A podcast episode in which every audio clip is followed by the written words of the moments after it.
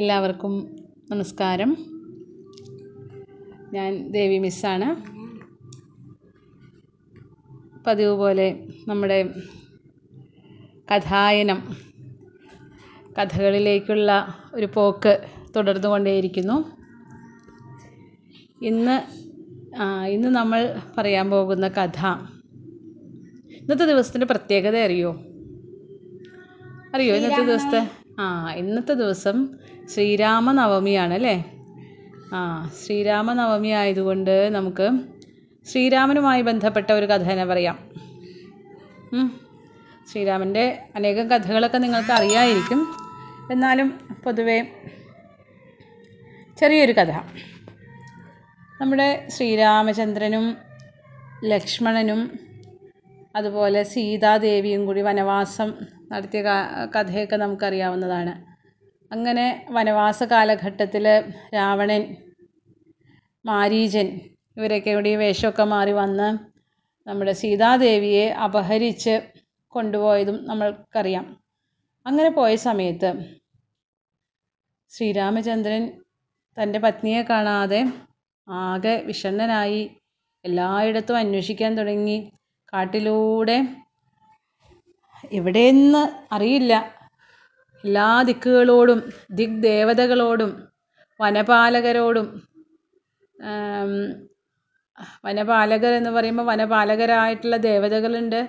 അവരോട് വനദേവതമാരോട് പക്ഷികളോട് മൃഗങ്ങളോട് വൃക്ഷലതാദികളോട് ഒക്കെ എന്റെ സീതാദേവി എവിടെ പോയി? നിങ്ങൾ ആരെങ്കിലും കണ്ടോ? എന്നിങ്ങനെ അന്വേഷിച്ചു കൊണ്ട് നടക്കുന്നതായിട്ടുള്ള കാഴ്ച കാണാൻ സാധിക്കും.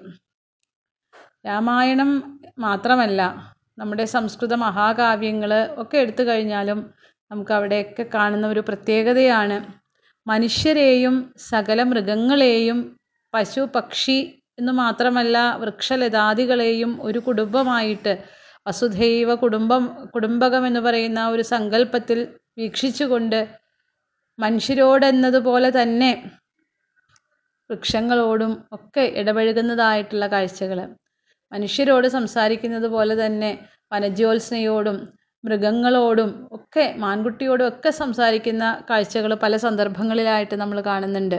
രാമായണത്തിൽ ആ പാരിസ്ഥിതിക ബോധം പരിസ്ഥിതിയും നമ്മളും ഒന്ന് തന്നെയാണ്. പ്രകൃതിയും നമ്മളും തമ്മിൽ യാതൊരു ഭേദവുമില്ല എന്നുള്ള ആ ഒരു ചിന്ത നമുക്ക് വളരെ വ്യക്തമായി കാണാൻ സാധിക്കും. അങ്ങനെ ആ വൃക്ഷങ്ങളോടും പക്ഷികളോടും ഒക്കെ അന്വേഷിച്ച് നടക്കുന്ന സമയത്ത് പല ആളുകളെയും കണ്ടുമുട്ടുന്നുണ്ട്. അങ്ങനെ അദ്ദേഹം എവിടെ എത്തി? മതങ്കാശ്രമത്തിൽ എത്തിച്ചേർന്നു. മതങ്കാശ്രമത്തിൽ അങ്ങനെ എത്തിച്ചേരുന്ന സമയത്ത് അവിടെ ആരാ താമസിക്കുന്നത്? അവിടെ ഒരു മഹാതപസ്വിനിയായിട്ടുള്ള ശബരിയാണ് അവിടെ ജീവിക്കുന്നത്. ആ മഹാരണ്യത്തിൽ ആ താപസ കുടീരത്തിൽ അവരങ്ങനെ ഒറ്റയ്ക്ക് ജീവിക്കുകയാണ്. മഹാതപസ്വിനിയാണെന്ന് ഞാൻ പറഞ്ഞു. ഒരു കാര്യവും കൂടി പറയട്ടെ. തപസ്വിനി എന്നുള്ളത് കൊണ്ട് അവരൊരു ബ്രാഹ്മണ കുലത്തിൽ ജനിച്ചവളാണെന്നോ അല്ലെങ്കിൽ അതുപോലെ ശ്രേഷ്ഠമായിട്ടുള്ള ജാതികളിൽ ജനിച്ചവളാണെന്നോ ഒന്നും നമ്മൾ വിചാരിക്കരുത്. ഹീനജാതിയിൽ പിറന്നുകൊണ്ടും ശബരി തന്നെ അത് വ്യക്തമാക്കുന്നുണ്ട്. ഹീനജാതിയിൽ പിറന്നവളാണ് ഞാൻ എന്ന് പറയുകയാണ് ശബരി. പക്ഷേ അതിന് അതൊന്നും ഒരു തടസ്സമേ അല്ല തപസ് ചെയ്യുന്നതിന് എന്ന് തെളിയിച്ചുകൊണ്ട് അങ്ങനെയുള്ളൊരു തപസ്വിനിയാണ് നമ്മുടെ ആര്? ശബരി. ശബരിയുടെ ആശ്രമത്തിൽ ശ്രീരാമനും ലക്ഷ്മണനും എത്തിച്ചേർന്നു. അവിടെ എത്തിച്ചേർന്ന ശ്രീരാമചന്ദ്രനെ കണ്ടു കഴിഞ്ഞപ്പോൾ ശബരി വല്ലാതെ എന്താ സന്തോഷം പറഞ്ഞറിയിക്കാൻ സാധിക്കുന്നില്ല. എത്രയോ കാലങ്ങളായിട്ട് ആഗ്രഹിച്ച് ആഗ്രഹിച്ചിരിക്കുകയാണ് ഇദ്ദേഹത്തിന്റെ ദർശനം ഒന്ന് കിട്ടാൻ വേണ്ടിയിട്ട്. വളരെ സന്തോഷത്തോടു കൂടിയിട്ട് ആതിഥ്യ മര്യാദകളോട് കൂടിയിട്ട് അദ്ദേഹത്തെ എതിരേറ്റു. അവരെ രണ്ടുപേരെയും ആസനസ്ഥരാക്കി. പുഷ്പഫലാദികളെ കൊണ്ട് സൽക്കരിക്കുകയാണ്. അദ്ദേഹത്തിന്റെ പാദങ്ങളൊക്കെ കഴിക്കുന്നതായിട്ടുള്ള കാഴ്ചയൊക്കെ നമുക്ക് രാമായണത്തിൽ കാണാം. പുഷ്പഫലങ്ങൾ കൊടുക്കുന്ന സമയത്ത് രാമായണത്തിൽ ഇല്ലെങ്കിലും പറഞ്ഞു കേട്ടിട്ടുണ്ട്. ശബരിയുടെ ഒരു പ്രത്യേകത. ഭഗവാനോടുള്ള അമിതമായിട്ടുള്ള ഭക്തി കൊണ്ട് തനിക്ക് ഏറ്റവും പ്രിയപ്പെട്ട തന്റെ എത്രയോ കാലങ്ങളായിട്ട് കാത്തു കാത്തിരുന്ന ആ സാക്ഷാൽ പരമ്പൊരുളായിട്ടുള്ള നാരായണൻ തന്റെ മുമ്പിൽ വന്നു കഴിഞ്ഞപ്പോൾ തന്റെ വീട്ടിൽ അതിഥിയായിട്ട് വന്നു ചേർന്നപ്പോൾ ആ അതിഥിക്ക് ആ ഭഗവാൻ എന്താ കൊടുക്കുക? എന്താണ് കൊടുക്കേണ്ടതെന്ന് ഒരു എന്താ പറയുക തീരുമാനിക്കാനേ ആവുന്നില്ല. ശബരി അകത്ത് പോയിട്ട് കിട്ടുന്ന ഫലങ്ങളെല്ലാം എടുത്തുകൊണ്ട് വന്നു അത്രേ. കേട്ടറിഞ്ഞിട്ടുള്ള കഥയാണ്. ഫലങ്ങൾ എടുത്തുകൊണ്ട് വന്നു കഴിഞ്ഞപ്പോൾ ശബരിക്ക് ആകെ ആശയക്കുഴപ്പമായി.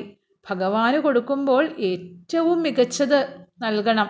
തനിക്ക് പ്രിയപ്പെട്ടവർക്ക് നൽകുമ്പോൾ ഏറ്റവും പ്രിയപ്പെട്ടത് ഏറ്റവും മനോഹരമായത് ഏറ്റവും ഭംഗിയുള്ളത് ഏറ്റവും മധുരമുള്ളത് കൊടുക്കുക എന്നുള്ളതാണ്. ഇവിടെ അത് ഭഗവാൻ കൂടിയാകുമ്പോൾ ആ ഭഗവാന് ഏറ്റവും നല്ലത് സമർപ്പിക്കുക എന്നുള്ള ചിന്തയായിരുന്നു ശബരിക്ക്. ശബരി ഓരോ ഫലവും എടുത്ത് ഇതിലെങ്ങനെ തിരിച്ചറിയും? ഏറ്റവും മധുരമുള്ള ഫലം ഭഗവാന് കൊടുക്കണമെങ്കിൽ അത് രുചിച്ചു നോക്കുക തന്നെ വേണം. ശബരി ഒന്നും ആലോചിച്ചില്ല അത്രേ ഓരോ ഫലവും എടുക്കും അത് കടിച്ചു നോക്കും. നല്ല മധുരമുള്ളതാണെങ്കിൽ അത് ഭഗവാന് കൊടുക്കും. അങ്ങനെ ഓരോന്നോരോന്നായിട്ട് കൊടുത്തു എന്നാണ് പറയുന്നത്. പക്ഷേ ചിലത് മധുരം ഉണ്ടാവില്ല സ്വാദ് കുറവായിരിക്കും. അങ്ങനെയുള്ളപ്പോൾ അത് മാറ്റി വയ്ക്കും നല്ല മധുരമുള്ളത് ഭഗവാന് കൊടുത്തു അത്രേ. അത് കണ്ട് ഇങ്ങനെ ഒരു മറ്റൊരാൾ കടിച്ച് അശുദ്ധമാക്കിയ എച്ചിലാക്കിയ ഒന്നിനെയാണല്ലോ തന്റെ ശ്രീരാമസ്വാമിക്ക് കൊടുക്കുന്നത് എന്ന് കണ്ടപ്പോൾ ലക്ഷ്മണന് സഹിക്കാനായില്ല അത്രേ. ലക്ഷ്മണൻ ഭഗവാനോട് ചോ അങ്ങ് എന്തായി കാണിക്കുന്നത്? എച്ചിലായ ഭക്ഷണമാണോ അങ്ങ് കഴിക്കുന്നത്? എന്ന് ചോദിക്കുമ്പോൾ ഭഗവാൻ പറയുന്നുണ്ട് അവരുടെ ആ സമർപ്പണ ഭാവമാണ് ഞാൻ അതിനെയാണ് ഞാൻ സ്വീകരിച്ചത്. അവരെനിക്ക് ഏറ്റവും നല്ലത് നൽ തരാൻ വേണ്ടിയിട്ട് അവരത് രുചിച്ച് നോക്കി തന്നപ്പോൾ ഞാൻ അവരുടെ ആ ഭക്തിയും അവരുടെ മനസ്സിലുള്ള ആ ഒരു സ്നേഹവും വിശ്വാസവും ആ ആത്മസമർപ്പണവും ഒക്കെയാണ് ഞാൻ ആസ്വദിച്ചത് എന്ന് പറയുന്നതായിട്ടൊക്കെ കേട്ടിട്ടുണ്ട്. എങ്ങനെയാണെങ്കിലും രാമായണത്തിൽ ഞാനത് വായിച്ചു നോക്കിയപ്പോൾ അങ്ങനെ ഒരു ഭാഗം ഞാൻ കണ്ടിട്ടില്ല. അങ്ങനെ കേട്ടറിഞ്ഞിട്ടുള്ളതാണ്. എങ്ങനെയായാലും ശബരി അവിടെ അദ്ദേഹത്തെ വളരെ ആദരവോട് കൂടിയിട്ട് എല്ലാ ഉപചാരങ്ങളും ആചാര മര്യാദകളും ഒക്കെ ചെയ്തു. അവർ പറഞ്ഞു ഭഗവാനെ ഞാൻ ധന്യയായി. എത്ര പുണ്യവതിയാണ് ഞാൻ. അങ്ങയുടെ ഈ പാദസ്പർശം കൊണ്ട് ദാ എന്റെ ആശ്രമം മുഴുവൻ ഞാൻ മാത്രമല്ല എന്റെ ആശ്രമം മുഴുവൻ ദാ പവിത്രമായി തീർന്നിരിക്കുന്നു. അങ്ങേക്കറിയോ പണ്ട് എന്റെ ഗുരുഭൂതന്മാരായിട്ടുള്ള അനവധി ഋഷിമാർ ഇവിടെ താമസിച്ചിരുന്നു ഈ ആശ്രമത്തിൽ അവരെല്ലാവരും തന്നെ ആ പരമാത്മ സ്വരൂപനായിട്ടുള്ള അങ്ങയെ ഭജിച്ചുകൊണ്ടാണ് ഇവിടെ ജീവിച്ചിരുന്നത്. അങ്ങയുടെ സദാ അങ്ങയുടെ നാമങ്ങൾ ജപിച്ച് അങ്ങയുടെ കീർത്തനങ്ങൾ ചൊല്ലിക്കൊണ്ട് അങ്ങയെ മാത്രം സ്മരിച്ചുകൊണ്ട് അമ്മയും അങ്ങയെ മാത്രം അർച്ചന ചെയ്തുകൊണ്ട് അങ്ങേക്ക് മാത്രം എല്ലാം സമർപ്പിച്ചുകൊണ്ട് അങ്ങനെയാണ് അവരിവിടെ ജീവിച്ചിരുന്നത്. ഞാൻ അവരെ ശുശ്രൂഷിച്ചുകൊണ്ട് അങ്ങനെ കഴിയുകയായിരുന്നു. പക്ഷേ കുറേ കഴിഞ്ഞപ്പോൾ അവരെല്ലാവരും ബ്രഹ്മപദം പ്രാപിച്ചു. മരിക്കുന്നതിന് മുൻപ് അവരെന്നോടൊരു കാര്യം പറഞ്ഞിരുന്നു. എന്താണെന്നറിയോ? ഏ മകളെ നീ ഇവിടെ തന്നെ എന്നും വസിക്കണം. കാരണം കുറച്ച് നാൾ കഴിയുമ്പോൾ ആ ചിതാത്മസ്വരൂപിയായിട്ടുള്ള ഭഗവാൻ നാരായണൻ ദാ നമ്മുടെ ഈ കുടിലിലേക്ക് ഈ ആശ്രമത്തിലേക്ക് ഒരിക്കലും ഇവിടെ എത്തിച്ചേരും. നമ്മളെയും ധർമ്മത്തെയും രക്ഷിക്കാൻ വേണ്ടിയിട്ട് ആ സാക്ഷാൽ ഭഗവാൻ ഇവിടെ വരും. ആ രാക്ഷസനെ വധിക്കുക എന്നുള്ള ഉദ്ദേശത്തോടു കൂടി ഇവിടെ വരുന്ന സമയത്ത് നീ ഇവിടെ ഉണ്ടാവണം. അന്ന് നിനക്ക് ആ ഭഗവാന്റെ അനുഗ്രഹം വാങ്ങിക്കാം. അതിനുശേഷം മാത്രമേ നീ ദേഹത്യാഗം ചെയ്യാൻ പാടുള്ളൂ. അന്ന് നിനക്ക് മോക്ഷം ലഭിക്കും എന്നൊക്കെ പറയുകയുണ്ടായി. അതനുസരിച്ചിട്ട് ഞാനിവിടെ എത്രയോ കാലമായി ഭഗവാനെ ഞാൻ അങ്ങേ കാത്ത് ഇവിടെ ഇരിക്കുന്നു ഏ? എന്റെ ഗുരുഭൂതന്മാർക്കോ അങ്ങേ കാണാനുള്ള അങ്ങയുടെ ദർശനം കിട്ടാനുള്ള ഭാഗ്യമൊന്നും ഉണ്ടായില്ല. എന്നാലും എനിക്കെങ്കിലും അത് സാധിച്ചല്ലോ എന്നൊക്കെ പറയുകയുണ്ടായി. മാത്രമല്ല ശബരി പറഞ്ഞു ഭഗവാനെ ഞാൻ ഒരു ഹീനജാതിക്കാരിയാണ്. ഏ? ഒരു ശ്രേഷ്ഠമായിട്ടുള്ള കുലത്തിലോ ഒന്നുമല്ല ഞാൻ ജനിച്ചത്. ഞാൻ എന്ത് മൂഢയാണ്? എനിക്ക് എന്തറിവാണുള്ളത് ഇതൊന്നുമില്ല ഞാൻ വെറും മൂഢയായിട്ടുള്ള സ്ത്രീയാണ്. എനിക്ക് ഞാൻ എന്ന് പറയുന്ന എനിക്കൊന്നും അഹങ്കരിക്കാൻ ഇല്ല. അഭിമാനിക്കാനായിട്ട് എനിക്കൊന്നും തന്നെ ഇല്ല. അങ്ങേ ഇങ്ങനെയുള്ള എനിക്ക് അങ്ങേ ഒന്ന് കാണാൻ തന്നെ സാധിച്ചു എന്ന് പറയുന്നത് എന്തൊരു വലിയ മഹാഭാഗ്യമാണ് എന്നൊക്കെ പറഞ്ഞപ്പോൾ ശ്രീരാമചന്ദ്രൻ ആ ശബരിക്ക് കുറേ ഉപദേശങ്ങളൊക്കെ കൊടുക്കുന്നുണ്ട്. അതൊന്നും നമ്മളിവിടെ പറയുന്നില്ല. ചുരുക്കി പറഞ്ഞു കഴിഞ്ഞാൽ ഭഗവാൻ പറയുന്നത് എന്താണെന്ന് വെച്ചാൽ നീ ഏത് ജാതിയിൽ പിറന്നു? ഏ സ്ത്രീയാണോ? പുരുഷനാണോ? ഒന്നും നിന്റെ ജാതി ഏതാണ്? ഇതൊന്നും ഇവിടെ യാതൊരു കാര്യവുമല്ല. അതിനൊരു പ്രസക്തിയുമല്ല. ഭക്തി അത് മാത്രമാണ് വേണ്ടത്. എന്നെ ഭജിക്കുന്ന ഒരാൾക്ക് ഭക്തിയുണ്ടെങ്കിൽ ആ ഭക്തി കൊണ്ട് മാത്രം മുക്തിയിലേക്ക് മോക്ഷത്തിലേക്ക് എത്തിച്ചേരാൻ സാധിക്കും. അതിന് ജാതിയോ മതമോ ഒന്നും തന്നെ തടസ്സമല്ല എന്ന് ഭഗവാൻ ഉപദേശിച്ചു കൊടുക്കുകയാണ്. നീ ഏത് ഹീനജാതിയിൽ ജനിച്ചാലും എത്ര മൂഢയായാലും തപസ്സുകൊണ്ടും ദാനം കൊണ്ടും വ്രതചര്യകളെ കൊണ്ടും അനുഷ്ഠാനങ്ങളെ കൊണ്ടും ദാ നീ വലിയ ഒരു ശ്രേയസ്കരമായിട്ടുള്ളൊരു പദവിയിൽ എത്തിച്ചേർന്നിരിക്കുകയാണ്. അതുകൊണ്ട് ദാ ഞാൻ നിനക്ക് മോക്ഷം നൽകുകയാണ്. ദയവ് ചെയ്തിട്ട് അതിനു മുൻപ് എനിക്ക് എന്റെ സീതാദേവി എവിടേക്കാണ് പോയത്? എവിടേക്കാണ് ആരാണ് തട്ടിക്കൊണ്ടു പോയത് എന്നൊക്കെയുള്ള വിവരങ്ങൾ എന്തെങ്കിലും അറിയുമെങ്കിൽ എനിക്കൊന്ന് പറഞ്ഞു തരൂ എന്ന് പറയുകയാണ്. അത് കേട്ടപ്പോൾ ശബരി എന്തു ചെയ്തു? ശബരി വളരെ സന്തോഷത്തോടു കൂടി പറഞ്ഞു ഒന്ന് ആലോചിച്ചു. ഭഗവാൻ നാരായണൻ എന്ന് പറഞ്ഞാൽ സർവജ്ഞനാണ്. ഏ സർവജ്ഞനായിട്ടുള്ള ഭഗവാന് ഞാൻ എന്തു പറഞ്ഞു കൊടുക്കാനാണ്? സകല ചരാചരങ്ങളിലും കുടികൊള്ളുന്ന ആ ചൈതന്യം സകല ജീവജാലങ്ങളെക്കുറിച്ചും അറിയുന്ന പ്രപഞ്ചത്തിന്റെ സ്പന്ദനം മുഴുവൻ ഈ സദാസമയം അറിഞ്ഞുകൊണ്ടിരിക്കുന്ന ഭഗവാനോട് ഞാൻ എന്തു പറഞ്ഞു കൊടുക്കാനാണ്? എങ്കിലും മനുഷ്യനായി അവതാരമെടുത്തപ്പോൾ ആ ലോക ഹിതത്തിനു വേണ്ടിയിട്ട് ലോക ആചാരമനുസരിച്ച് അദ്ദേഹം ചോദിച്ചപ്പോൾ എനിക്ക് പറഞ്ഞു കൊടുക്കാതിരിക്കാൻ സാധിക്കില്ല എന്ന് പറഞ്ഞുകൊണ്ട് ശബരി പറ അദ്ദേഹത്തിന് പറഞ്ഞു കൊടുക്കുന്നുണ്ട്. ദാ ആ ദശകണ്ഠനായിട്ടുള്ള രാവണൻ വന്നിട്ടാണ് സീതാദേവിയെ ഇവിടുന്ന് മോഷ്ടിച്ചു കൊണ്ടുപോയത്. ലങ്കയിലുണ്ട് ഇന്ന് സീതാദേവി. ഇവിടുന്ന് പോയി കഴിഞ്ഞാൽ ദാ തെക്കോട്ട് പോയി കഴിഞ്ഞാൽ പമ്പാ സരസ്സാണ്. അവിടെ നിന്നും കുറച്ച് മുന്നോട്ട് പോയി കഴിഞ്ഞാൽ ഋഷ്യമൂകാചലം എന്ന് പറയുന്ന വലിയ പർവതമുണ്ട്. അവിടെയാണ് സുഗ്രീവൻ എന്ന് പറയുന്ന കപിശ്രേഷ്ഠൻ ജീവിക്കുന്നത്. ഇങ്ങനെയൊക്കെയുള്ള കാര്യങ്ങളൊക്കെ പറഞ്ഞു കൊടുത്ത് സീതാദേവി എവിടെയുണ്ട് എന്നുള്ള കൃത്യമായ വിവരങ്ങളും അവിടേക്ക് എത്തിച്ചേരാനുള്ള മാർഗവും എല്ലാം പറഞ്ഞു കൊടുത്തു ശബരി. അങ്ങനെ ശ്രീരാമചന്ദ്രൻ വ്യക്തമായിട്ടുള്ള ഒരു മാർഗനിർദ്ദേശം സീതാദേവിയെ കണ്ടെത്താനുള്ള ഒരു വഴികാട്ടിയായി മാറാൻ ഉള്ള ഭാഗ്യം ആ ശബരി എന്ന് പറയുന്ന ആ വലിയ ഭക്തയ്ക്ക് ഉണ്ടായി എന്നുള്ളതാണ്.